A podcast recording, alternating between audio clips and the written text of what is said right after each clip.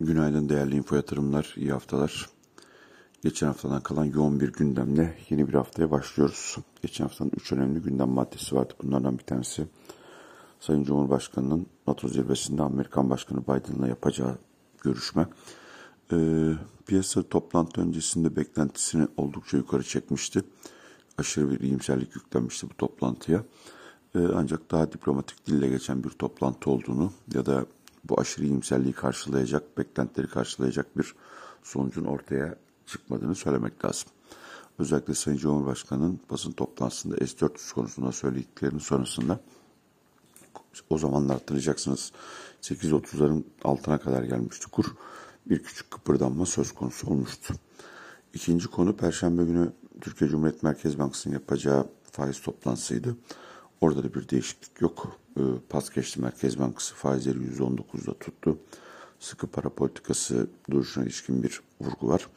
Ama esas bütün oyunu değiştiren sadece Türkiye için değil, neredeyse bütün dünya ekonomileri için ve özellikle gelişmekte olan ülkeler için çarşamba akşamı Türkiye saatiyle saat 21 sularında yapılan açıklamayla FED toplantısı oldu.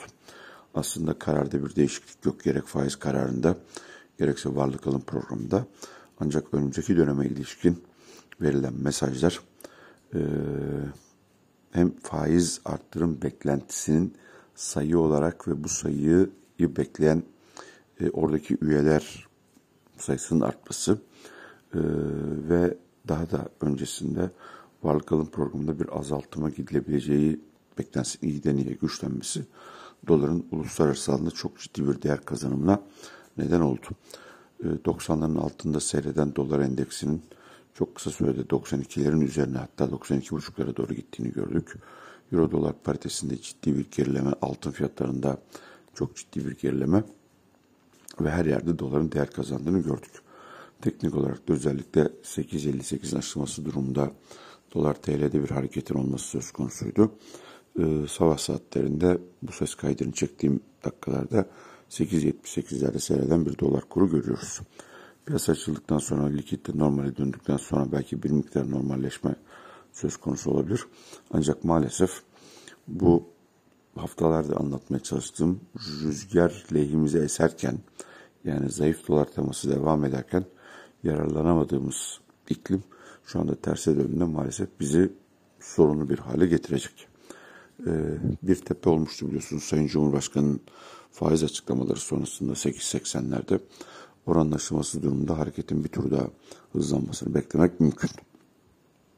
Ama bu yaşananın ana faktörünün bizle ilgili olmadığını, dışarıdan geldiğini, FED kaynaklı olduğunu söylemek e, son derece yerinde olur. Ama bizim kırılganlıklarımızı gidermemiş olmamız, bugüne kadar yapmamız gerekenler konusunda belki de gerekli mesafeyi almamış olmamız da e, bu kadar para birimimizin hızla değer kazanmasına neden oldu elbette. Borsa tarafına gelince bütün dünyada olduğu gibi bu Fed açıklamaları ve riskli varlıklardan kaçışın çok ciddi bir satış baskısı yarattığını gördük. Uzun zamandır dile getirmeye çalışıyorum. 100 günlük hareketli ortalamanın aşılamaması halinde bir miktar geri gelme söz konusu olabileceğini ve sert sayılabilecek bir geri çekilme söz konusu oldu.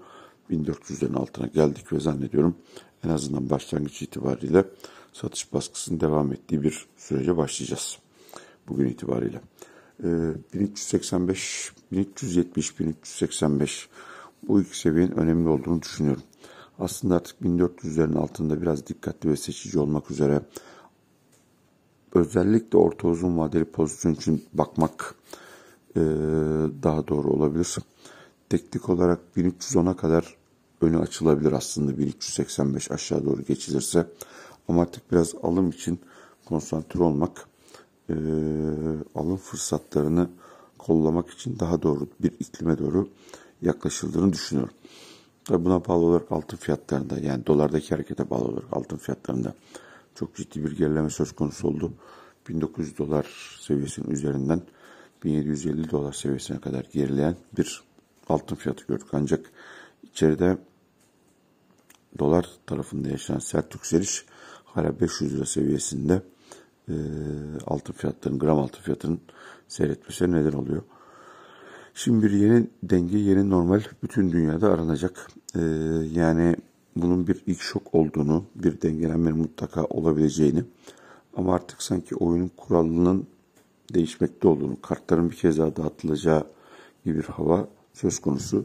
Bizim açımızdan iki iyi haber var. Bunlardan bir tanesi aşılama konusunda son dönemde çok hızlı yer almamız ve e, mesafe almamız ve buna bağlı olarak da başta Rusya olmak üzere pek çok pazardan e, turist gelip e, turist gelmeye başlayacak Türkiye. Özellikle bu döviz ihtiyacı olan e, bugünlerde e, psikolojik olarak da olsa son derece önemli. Ekonomik olarak da elbette önemli. Rusya çünkü Türkiye için önemli bir pazar.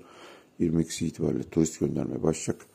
Bu da bardağın dolu tarafı ama dediğim gibi geçen haftanın yoğun gündemin içinden e, FED'den çok da beklenmeyen değil ama beklendiğinden sert ortaya konan tavır gelişmekte olan ülkelerin ve özellikle emtia satıcısı olmayan yani bu emtiada emtia grubunda yaşanan e, sert fiyat artışından faydalanamayan ülkeler için bir sıkıntıyı beraberine getirdi.